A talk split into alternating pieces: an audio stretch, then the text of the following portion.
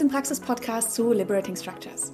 Liberating Structures sind Methoden zur kollaborativen und ergebnisorientierten Zusammenarbeit.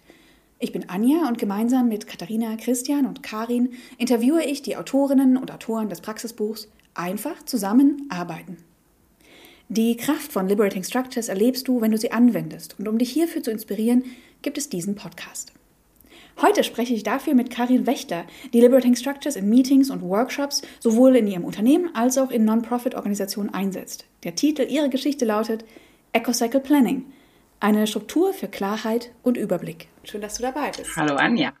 Dann lass uns doch mal einsteigen und ähm, ich würde dich gerne bitten, dich mal kurz vorzustellen und vielleicht auch schon anzuteasern, in welcher Rolle du Liberating Structures verwendest. Ja, sehr gerne. Ähm, also mein Werdegang ist ein relativ langer, deswegen erspare ich dir jetzt äh, einen Großteil der Details. Äh, also ich habe mich äh, schon in vielen verschiedenen Branchen und Unternehmen rumgetrieben, habe in der Telco-Branche angefangen und da bin ich jetzt auch wieder gelandet nach langer Zeit. Festgestellt, Technologie ist eigentlich immer noch das, was mich äh, ja mit am meisten interessiert ich war eigentlich immer im äh, weitesten Sinne im Online- und äh, ja, Marketingbereich unterwegs und habe irgendwann festgestellt, dass mich die Inhalte immer weniger interessiert haben und immer mehr die Zusammenarbeit und die Arbeitsweisen und wie man ähm, ja sich einfach am besten organisiert, wie man Rahmenbedingungen schafft, dass die Zusammenarbeit ähm, besser wird, richtig Spaß macht, dass die Leute äh, gar keine Lust mehr haben, äh, in ein anderes Unternehmen zu gehen, sondern man halt einfach äh, zusammenarbeitet und denkt, wow, wie geil, danke, dass ich hier sein darf und das möglichst jeden Tag. Und deswegen bin ich äh, ja irgendwie da so ein bisschen reingerutscht und Liberating Structures hatten da auch wirklich eine Rolle gespielt. Kann ich ja gleich nochmal ähm, erzählen. Auf jeden Fall, ähm, ja, bin ich dann so ähm, als Agile Coach unterwegs, ähm, habe ähm, Change Management und Organisationsentwicklung auch nochmal eine Weiterbildung gemacht, bin jetzt auch seit neuestem äh, systemischer Coach. Herzlichen Glückwunsch, es ist ja wirklich noch sehr frisch. Ja, danke und ist echt super. Ähm, also da auch äh, wieder wirklich viel gelernt, viele äh, tolle Menschen kennengelernt, auch viel über mich selbst gelernt und ja, Lernen ist halt einfach so ein Ding und ähm, ja, Liberating Structures wende ich eben in diesem äh, Telekommunikationsunternehmen, in dem ich arbeite, äh, an, aber auch ehrenamtlich. Äh, ich unterstütze so ein paar ähm, ehrenamtliche, äh, also einen Verein und die haben eine ähm, Initiative für geflüchtete Menschen, äh, speziell Kinder, holen die zu Sporttrainings ab, kümmern sich ganz toll um die und haben total viele Ehrenamtler. Denen helfe ich zum Beispiel mit Liberating Structures, Workshops, sich zu strukturieren, Klarheit ähm, zu kriegen über das, was sie machen wollen und so weiter. Und letztendlich waren Liberating Structures für mich auch tatsächlich der Startpunkt, ja, moderieren und Facilitation zu lernen. Weil ähm, ich bin da drüber äh, gestoßen, als eine Kollegin im Intranet geschrieben hat, hey, ich war bei so einem Meetup, äh, hallo Svea übrigens, äh, Shoutout an you.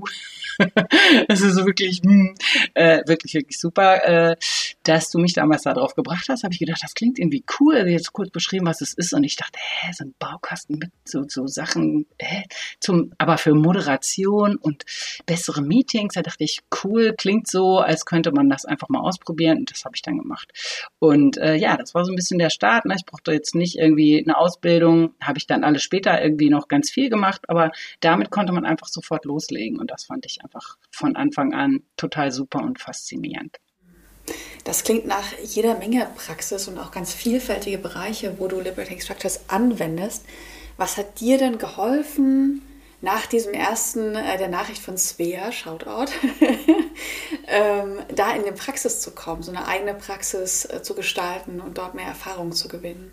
Ja, tatsächlich habe ich ähm, in meinem Job äh, die äh, das große Glück gehabt, dass ich das einfach ausprobieren konnte, dass ich in Meetings äh, einfach gesagt habe, hm, wollen wir nicht mal äh, was anderes ausprobieren?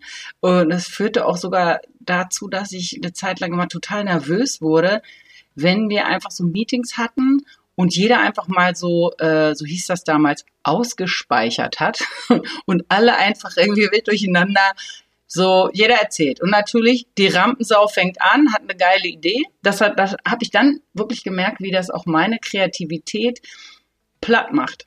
Wenn jemand, den ich äh, schätze, der oft gute Ideen hat, sagt, lass doch mal so machen, ist es teils Faulheit, teils gekillte Kreativität zu sagen, ja, klingt ganz gut, lass mal machen.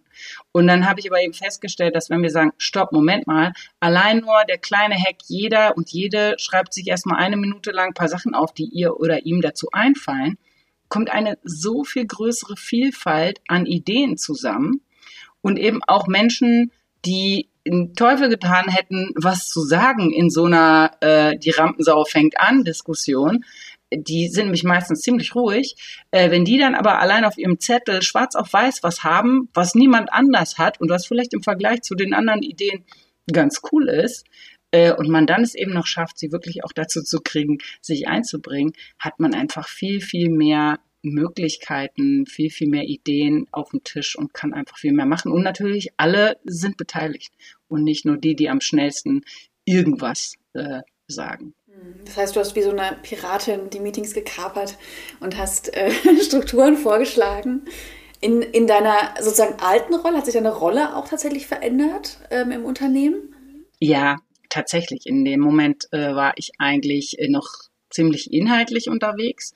Wir waren da aber in einer äh, Situation, dass das Unternehmen äh, gekauft werden würde. Und äh, also dass wir, wir wussten, dass das höchstwahrscheinlich kommt und hatten deshalb eine ähm, ja, relativ spezielle Phase, wo wir auch einfach viel ausprobieren konnten und ähm, da war es dann, also da hat mich keiner so auf meine Rolle so festgenagelt. Und aber es war eben auch ganz nah am Online-Marketing und das Online-Marketing hat halt agil gearbeitet und letztendlich waren das dann einfach sozusagen neue, neue Ideen für, für Meetings und Strukturen und die haben wir dann einfach auch äh, zusammen angewandt. Es war eigentlich echt eine coole Zeit, muss ich mal sagen. Und, und einfach viel ausprobiert. Und dann aber auch relativ direkt äh, ehrenamtlich äh, wie gesagt, in, in so einer Initiative oder bei einem kleinen äh, Non-Profit-Verein, äh, die Gewaltpräventionstrainings an Schulen machen. Äh, mit denen habe ich dann auch ähm, komplette Workshops gemacht, nur mit Liberating Structures und mit echt relativ wenig Erfahrung, muss man mal sagen. Und ja, ne, dann machst du das zwei, dreimal, dann hast du ja schon Erfahrung und äh, hast Sachen, die du dann auch ähm, anmelden kannst. Und das hat sich fürs Unternehmen dann auch immer so ein bisschen ausgezahlt. Also häufig habe ich es erstmal woanders ausprobiert und dann ähm, im Unternehmen schon mit ein bisschen Erfahrung machen können. Kann ich auch wirklich nur jedem empfehlen. Sucht euch eure Sportvereine oder irgendwelche Initiativen. Es gibt ja auch Facilitators for Future. Habe ich übrigens mal im coolen Podcast sogar so eine Miniserie drüber gehört. Und sag mal, bist du, äh, bist du so eine, die tatsächlich sich die Struktur liest und das nimmt und einfach ausprobiert? Oder wie bist du, also wie, du hast gesagt, du ähm, hast es ins Unternehmen, du hast vorher vielleicht nochmal auf anderen Spielfeldern in Anführungszeichen das ausprobiert. Woher nimmst du dir das, das Wie sozusagen, was du dann reinträgst?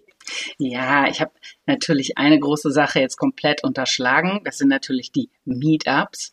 Ähm, und ne, ich bin natürlich durch die durch die Sphere äh, auf die User Group Köln gekommen und da bin ich ähm, eben ja das erste Mal mit Liberating Structures live in Berührung gekommen äh, und es war ich war schockverliebt in den EcoCycle und ja, überhaupt in das Ganze dahinter. Ich äh, habe erstmal ein bisschen gebraucht, das äh, Ganze so zu zu verstehen, wie das überhaupt ist. Und ich glaube, kurz danach kam so ein äh, auch ein Meetup über die Prinzipien und äh, also sehr, sehr spannend, wo ich so langsam dann gedacht habe, oh, ich glaube, das ist jetzt echt was für mich. Und da konnte ich natürlich total viel ausprobieren. Und das dann eben äh, sowohl im Unternehmen als auch ehrenamtlich angewandt und ja, paar Mal im Design-Team gewesen und ähm, einfach immer ausprobieren, ausprobieren, ausprobieren. Jetzt bist du, ähm, du hast gerade schon schockverliebt in den Eco-Cycle gesagt. Ich muss natürlich diesen, äh, diese Überleitung nehmen. Ähm, du bist ja Autorin im Praxisbuch, einfach zusammenarbeiten. Wie hast du denn deine Geschichte ausgewählt, in der ja der Eco-Cycle auch eine kleine Starrolle hat? ja, eigentlich war es von Anfang an klar, beziehungsweise ich hatte so einen kurzen Moment und habe gedacht, Gut, den Eco-Cycle mache ich nicht am allerhäufigsten, aber er ist so die Struktur, die mich ähm, wirklich ja auch so ein bisschen an Liberating Structures fast schon ja gebunden hat oder von Anfang an äh, fand ich das einfach super. Ich benutze tatsächlich natürlich äh, so Sachen wie One to for All, habe ich ja eben quasi auch schon in die Story äh, mit eingebaut. Äh, eigentlich sehr, sehr viel im Prompto Networking. Es gibt wirklich viele Sachen, wo ich gedacht habe, naja, da müsstest du eigentlich auch was drüber schreiben. Dann dachte ich, hm, vielleicht schreibt aber irgendwie jeder darüber. Ist dann auch langweilig. Und weil ich eben einfach schon so viele gute Erfahrungen mit dem EcoCycle gemacht habe, wie viel Klarheit und wie viel Struktur das einfach geben kann, wenn sich ein Team oder sogar, ich habe es auch schon mal mit einer Einzelperson gemacht und ich habe es auch schon mal mit mir selbst gemacht, hast du ja neulich auch erzählt, äh, dein Journal habe ich noch nicht, aber ich habe es eben auch schon mal für mich selbst gemacht, so als Jahresrückblick, wenn man auf einen Blick sieht, was alles da ist und in welcher Stufe das gerade ist. Und auch dann die Untersuchung, habe ich hier Armutsfallen oder habe ich hier Sachen in der Armutsfalle oder habe ich Sachen in der Starrheitsfalle? Und ich bin eine sehr schlechte äh, kreative Zerstörerin. Das fällt mir unheimlich schwer. Das ist eben bei, beim Eco-Cycle wirklich super. Und deswegen habe ich gedacht, ja, erster Instinkt war das und deswegen äh, nehme ich den auch für die Story ich könnte mir vorstellen, dass eine Person, die von dem Eco-Cycle noch nie gehört hat, jetzt gerade ganz viele Worte gehört hat, die sie noch nicht einsortieren kann. Tu mir doch mal den Gefallen und beschreib mal in ganz kurz, und ich weiß, dass das bei der Struktur nicht ganz leicht ist, wie, wie funktioniert der Eco-Cycle? Und Beispiele hast du schon gegeben, aber mal so dieses Einordnen von den Worten, die du gerade verwendet hast. Ja, es ist eigentlich relativ einfach. Man hat eine liegende Acht, also so ein Unendlichkeitszeichen.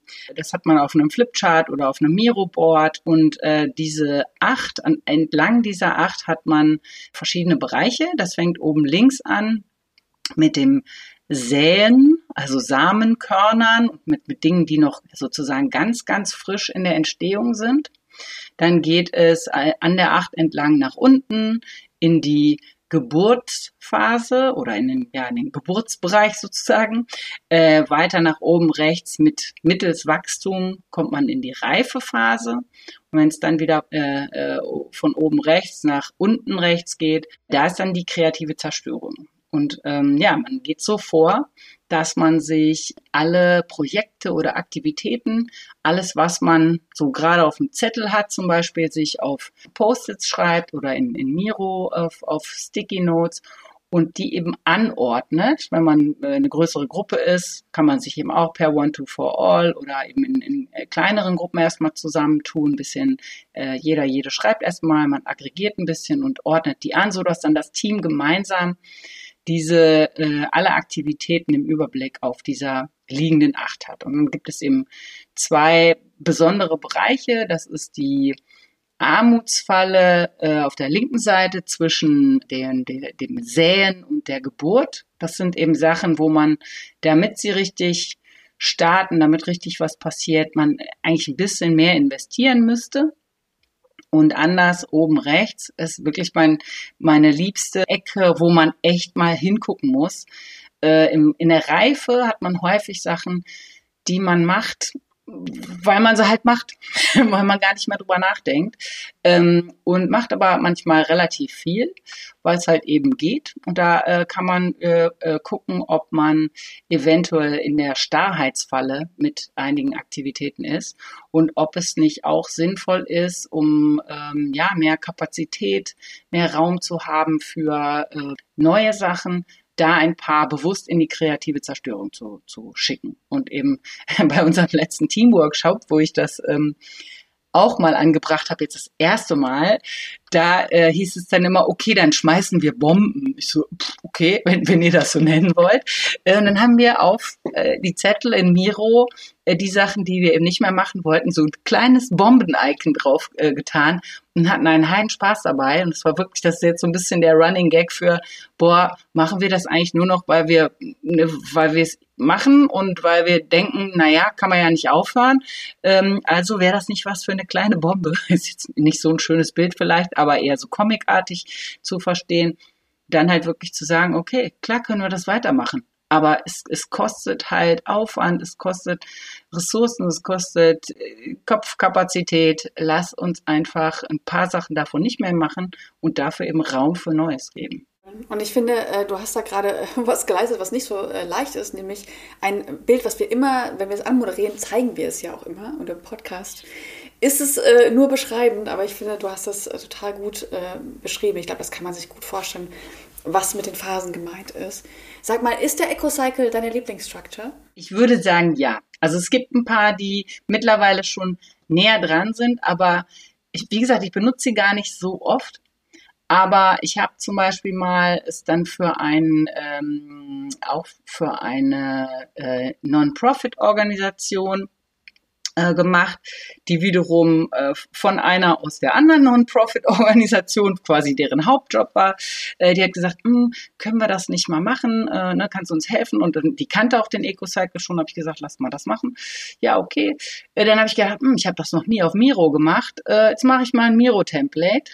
Und dachte ich, hm, wer weiß, kannst du bestimmt noch mal verwenden. Und äh, danach habe ich das dann äh, in unserem, in meinem aktuellen Team jetzt gemacht und hatte das halt dann eben so in der Schublade und hier können wir machen. Das kam auch super an. Also es war wirklich, wir machen das jetzt regelmäßig und habe es auch gleich noch weiter äh, und im Übrigen, wer das Template haben möchte, äh, kann gern Bescheid sagen, äh, kann ich als als Backup äh, gerne zur Verfügung stellen. Ja, deswegen mache ich es auch so gern, eben weil es so ein so schön Klarheit und Überblick gibt. Und man eben dann so gemeinsam das entwickelt hat und da sind von allen die Dinge drin, die sie gerade tun und eben auch ähm, manchmal hat man auch ein Kärtchen, was was äh, verschiedene Teilnehmende in, in unterschiedlichen Phasen zum Beispiel ähm, platzieren. Dann hat man wirklich die Möglichkeit, nochmal drüber zu sprechen. Manchmal stellt man fest, es sind eigentlich zwei Sachen und aber also es kommt dabei unheimlich viel zutage. Und ja, man kann das, man hat es einfach schön visualisiert. Und wenn man nach einer Zeit nochmal drüber guckt, dann merkt man eben auch häufig so, ah, guck mal, das von oben links, das kann ich jetzt schon ein Stück weiter schieben.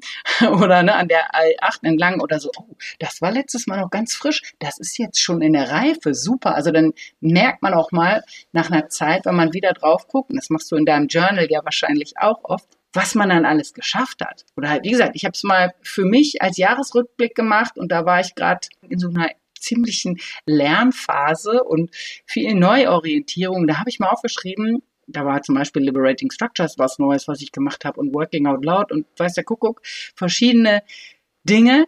Und als ich fertig war, habe ich das angeguckt und habe gedacht, wow, krass.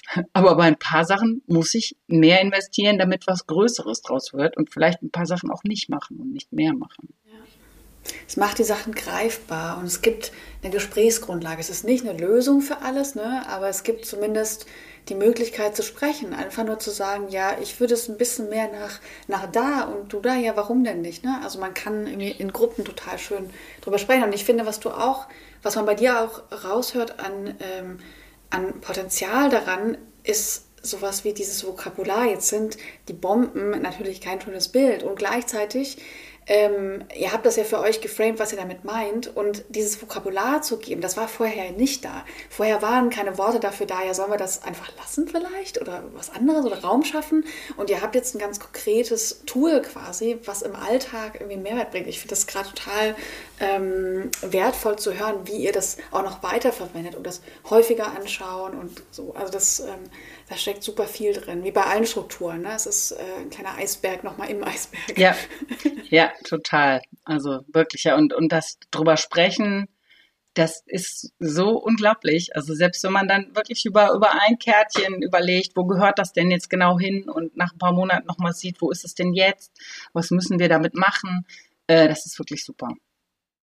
Hast du für Menschen, die noch nicht so viel Praxis haben in Liberating Structures? Hast du einen konkreten Tipp für die Anwendung von Liberating Structures?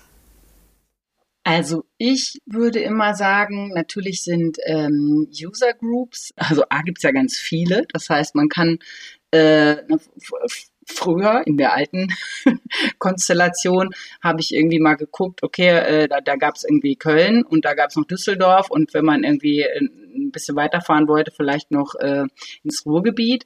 Und das war halt alles relativ selten. Jetzt mit den Online-User-Groups äh, ähm, kann man, also am Anfang von der Pandemie habe ich teilweise dreimal die Woche was gemacht. Ne?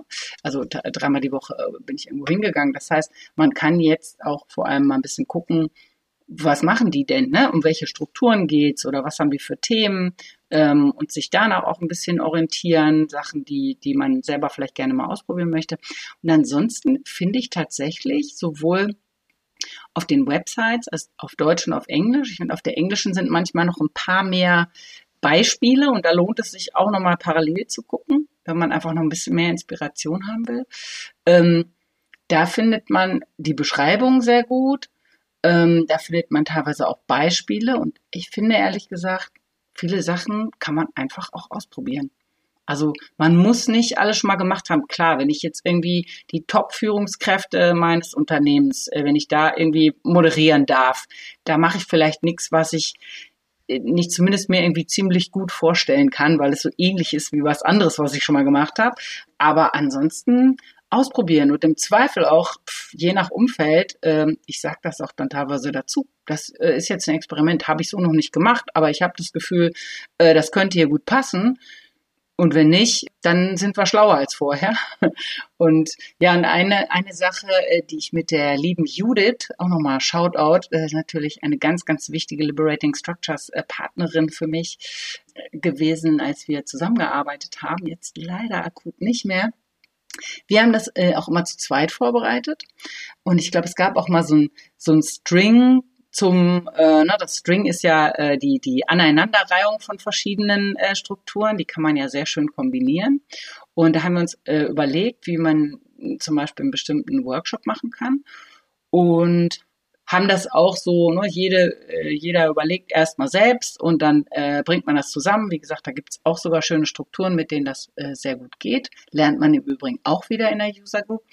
Was wir dann eigentlich zum Schluss immer gemacht haben, ist, dass wir gesagt haben, okay, es ist in jedem Fall zu viel, eine muss raus, weil man sich meistens zu viel vornimmt. Und ich finde auch, ganz häufig, ich schwanke immer so ein bisschen zwischen den, den Zeitangaben jetzt in der App oder auf der, auf der äh, Website. Die sind schon sehr stramm. Manchmal mache ich dann, gebe ich ein bisschen mehr Zeit. Dann denke ich manchmal so, kürzer wäre auch okay gewesen. Aber auf jeden Fall hat man immer bisschen Erklärzeit, bisschen Rüstzeit, bisschen Übergangszeit. Manchmal brauchen die Leute einfach nochmal eine längere Pause, als man gedacht hat oder irgendwie sowas. Also auf jeden Fall immer einen ordentlichen Zeitpuffer nehmen und nicht so äh, auf Kante nähen, sondern ähm, gerade auch wenn man noch nicht so viel Erfahrung hat, die Zeit sehr, sehr großzügig bemessen, aber trotzdem hart timeboxen. Und das finde ich auch schwierig am Anfang. Das war zum Beispiel auch in meinem, das habe ich, glaube ich, auch in der Geschichte geschrieben. Boah, dann tauschen sich die Teilnehmenden aus und man denkt, oh, hier kommen jetzt so wichtige Sachen raus und mh, hm, jetzt muss ich denen doch noch Zeit geben und oh Gott, ich habe irgendwie nur, äh, keine Ahnung, vier Minuten denen gegeben und es kommt noch so viel raus. Das finde ich dann schwierig zu sagen, so, Klingeling, danke, tschüss, ja, weiter geht's. Aber ganz häufig, wenn ich dann noch weiter Zeit gebe, denke ich auch, ja, so viel mehr ist jetzt auch nicht dabei rausgekommen. Klar war das ein schöner Austausch, aber das ist eben bei Liberating Structures tatsächlich dieses, ähm, ich glaube, unerwartet gute Ergebnisse in sehr, sehr kurzer Zeit, äh, kann ich wirklich auch äh, bestätigen. Also da, äh, man sollte es auch am Anfang vielleicht sogar so ausprobieren, wirklich knallhart mal genau so zu timeboxen, da staunt man immer, wie viel da wirklich schon passiert. Ja, also ausprobieren, sich nicht scheuen, ähm, das einfach mal zu machen, vielleicht nicht direkt im Vorstand, aber neben drunter ähm, Erfahrungen sammeln, in die User Groups gehen, dort Erfahrungen sammeln und dann das, was du zur Zeit gesagt hast, kann ich auch bestätigen. Ähm, vielleicht sich selbst ein bisschen Luft verschaffen in den Workshops. das kenne ich auch sehr gut, dass wir die Pickepacke vollpacken, weil man kann so viel machen ähm, aber sich Luft verschaffen und gleichzeitig das Timeboxen einmal so machen, wie es gedacht war und dann kann man, dann lernt man auch, glaube ich, besser einzuschätzen, wo man mal ein bisschen mehr, ein bisschen weniger geben kann. Genau, das ist ja, ist ja quasi das Tütensuppenprinzip, ne? Ist ja auch beim agilen Arbeiten so nach dem Motto, das erste Mal nimmt man die Tütensuppe ja und kocht sie genau nach Anleitung und beim nächsten Mal kann man dann noch irgendwie Sahne dran tun oder Kurkuma oder weißer Kuckuck. Tatsächlich einmal nach Vorschrift weil dann weiß man, was rauskommt. Und äh, das ist eigentlich äh, wirklich ganz gut. Dann habe ich noch eine Frage, das ist meine Lieblingsfrage überhaupt, und die lautet: Und sonst? In Klammern, hast du noch irgendwelche Tipps, Inspirationen, irgendetwas, was du abschließend gerne noch teilen möchtest? Und sonst, liebe Karin? Und sonst? Auf die Frage hätte ich mich natürlich auch eigentlich vorbereiten können. Ich finde ja Liberating Structures auch tatsächlich in Kombination zum Beispiel mit Design Thinking super. Also letztendlich finde ich, sollte man auch diese ganzen Frameworks nicht separat sehen, sondern, also gerade Liberating Structures ist für mich was, was eigentlich überall geht. Also ich mache manchmal so kleine Impulse ähm, an, äh, bei Weiterbildung von agilen Coaches, an der Agile Academy zum Beispiel oder, oder auch in, an einer Fachhochschule. Da sage ich eigentlich auch immer, äh, ne, probiert es auch überall aus und in einem Design Thinking Workshop ist ein One to for All äh, zum Beispiel auch einfach eine total gute Methode, um alle einzubinden und in kurzer Zeit viele Ideen zu sammeln zum Beispiel oder auch ein 2510 Crowdsourcing in einem Design Thinking äh, Prozess passt super. Also äh, ergänzt sich sehr, sehr schön und ja, ansonsten äh, ach so, genau, eine Sache war mir noch eingefallen und äh, die hast du äh, zusammen mit der Birgit ja eigentlich auch äh, absolut in die Tat umgesetzt. Ich finde, es macht auch eben total Spaß, das mindestens zu zweit zu machen. Also die Idee von einem Design-Team finde ich super. Wir haben zum Beispiel, wenn wir äh, Open Spaces gemacht haben, immer auch ein, sogar ein größeres Design-Team gehabt. Ne? Also haben, haben, sich einfach immer einige ähm, KollegInnen eingebracht und mitgemacht. Und aber für, selbst für Workshops, die jetzt, sagen wir mal, länger als äh, eine Stunde sind oder sowas, finde ich immer super, dass das mindestens zu zweit zu machen. Ne? Also allein schon, um dann nochmal den Check zu machen. Beide gucken nochmal drüber. Man kann sich halt dann auch ein bisschen helfen, auch gegenseitig, auch gerade wenn es dann eben mal, wenn man so denkt, uh, äh, das hatte ich jetzt aber anders erwartet, dann guckt man sich halt an äh, und, und entscheidet auch gemeinsam, wie man weitermacht. Dann ist auch die Last nicht so oft auf einer Person. Ich weiß nicht, da kannst du wahrscheinlich auch gut was zu erzählen. Deswegen macht ihr das doch auch, denke ich mal, relativ häufig eher zu zweit, oder? So, so wertvoll. Genau. So, so wertvoll. Schön. Dann sind wir schon durch. Wir haben unglaublich viel in diese halbe Stunde gepackt und wir können wahrscheinlich noch mehrere Stunden füllen.